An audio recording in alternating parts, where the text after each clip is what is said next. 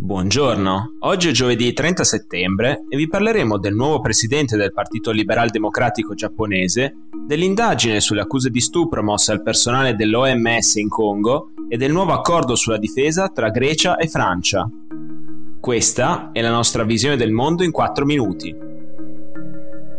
Ieri il Partito Liberal Democratico giapponese ha eletto il suo nuovo presidente, che andrà a sostituire Yoshihide Suga, attuale primo ministro del paese.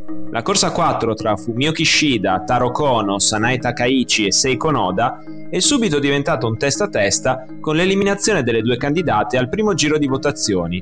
Fumio Kishida ha poi vinto assicurandosi 257 voti dei delegati contro i 170 di Taro Kono, carismatico ex ministro degli esteri e della difesa e attuale responsabile della campagna vaccinale governativa.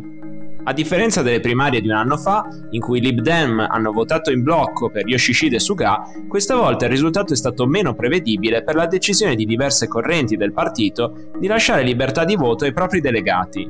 Lunedì prossimo il Parlamento voterà la fiducia, passaggio scontato per la larga maggioranza che i Lib Dem hanno in entrambe le Camere. Erede sostenitore della visione dell'ex primo ministro Shinzo Abe, Kishida in politica estera è un convinto sostenitore dell'alleanza tra Stati Uniti e Giappone e della necessità di opporsi all'espansione di influenza e militare della Cina nell'area pacifica. Sul fronte interno, il nuovo primo ministro deve riuscire a dare nuovo slancio alla campagna vaccinale e all'economia del Giappone fiaccata dalla pandemia, soprattutto in vista delle elezioni che si terranno entro il prossimo 28 novembre.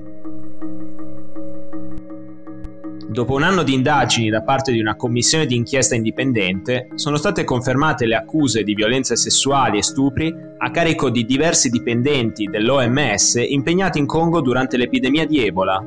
Gli abusi sessuali avvenuti in Repubblica Democratica del Congo tra il 2018 e il 2020 sono stati denunciati per la prima volta nel settembre 2020 dalla ONG The New Humanitarian e dall'agenzia stampa Reuters, Secondo le testimonianze raccolte dagli operatori umanitari e dai giornalisti, più di 70 donne sono state stuprate da dipendenti dell'OMS, in particolare nell'est del paese. Nel rapporto finale pubblicato martedì dalla commissione d'inchiesta, le denunce sono state confermate. 83 persone, tra cui 21 dipendenti dell'Organizzazione Mondiale della Sanità, hanno compiuto abusi sessuali di vario genere.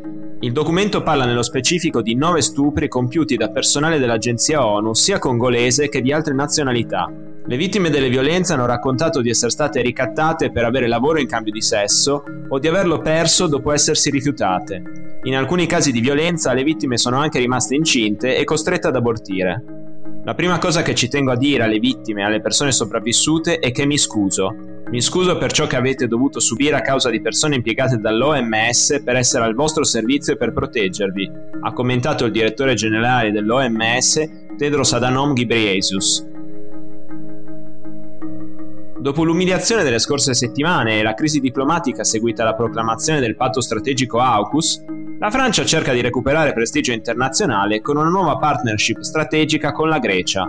Martedì il presidente francese Emmanuel Macron e il primo ministro greco Kyriakos Mitsotakis hanno firmato un accordo di difesa e sicurezza tra i loro due paesi.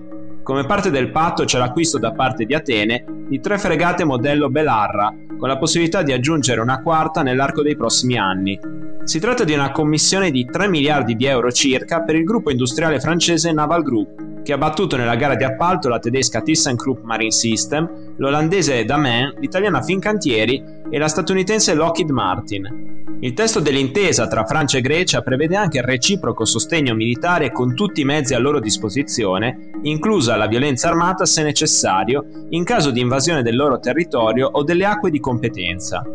Un chiaro avvertimento alla Turchia, storico avversario di Atene, che negli ultimi anni ha alzato il livello della tensione inviando spesso navi militari e per la ricerca petrolifera in acque rivendicate dalla Grecia o dall'alleata Cipro. Quando siamo sotto effetto di pressioni di potenze che a volte si fanno troppo acute, mostrare che abbiamo la potenza e la capacità di difenderci non significa cedere all'escalation, ma semplicemente farci rispettare, ha commentato il presidente Macron a margine della firma dell'accordo. Per oggi è tutto, dalla redazione di The Vision, a domani.